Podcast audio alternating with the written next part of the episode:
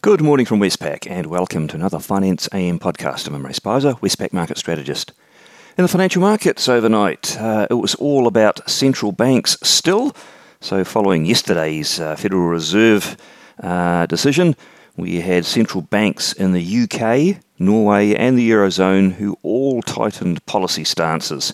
And that in turn helped weaken the US dollar currency, uh, which in turn propped up the Aussie and the Kiwi against the US.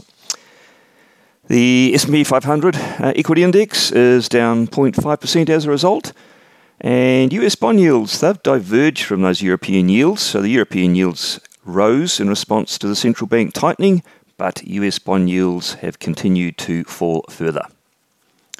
In the currency markets, the US dollar index is down 0.5% on the day, with uh, all of the majors rising against the US dollar. The Aussie rose from 71.60 to 72.24, and the Kiwi rose from 67.60 to 68.34.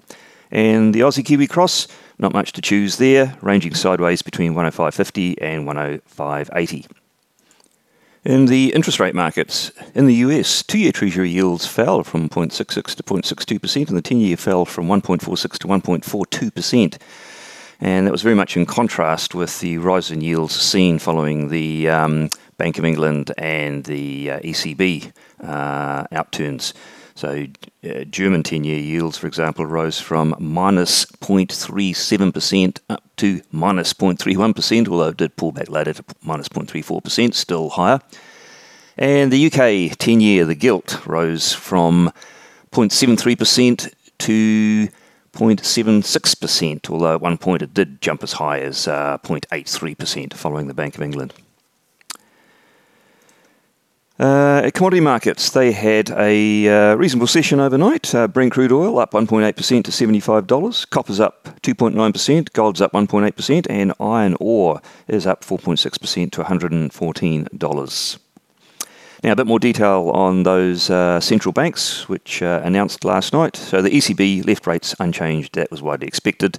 Uh, the main refinance rate there is at 0%, and the deposit rate there is at minus 0.5% still. However, its emergency bond purchase program uh, was confirmed to wind down by March. And uh, at the same time, its ongoing um, asset purchase program uh, will be raised temporarily um, but revert back to uh, where it started from in Q4. So not as much stimulus possibly as the uh, markets had expected from that uh, um, longer uh, standing asset purchase program. And the Bank of England, it uh, did surprise. Um, that was the biggest surprise of the uh, central bank moves overnight, actually.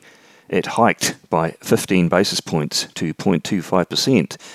Um, they had signalled, sort of, that they were ready to tighten rates, but um, after holding off in November and um, uh, the virus resurgence of late, analysts and markets had thought that they might just shelve the decision till early next year. Well, they didn't. They hiked now and uh, cited uh, wage and other underlying inflation pressures as the motivation to move now.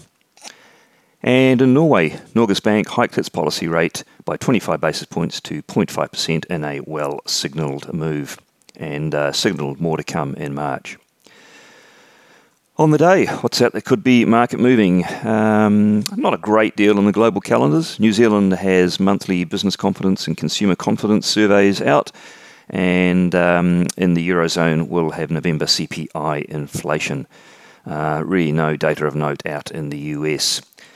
So that's it from me today, and uh, in fact, that's it from me for the year. Uh, this will be the fi- final Finance AM podcast and uh, morning report for the year.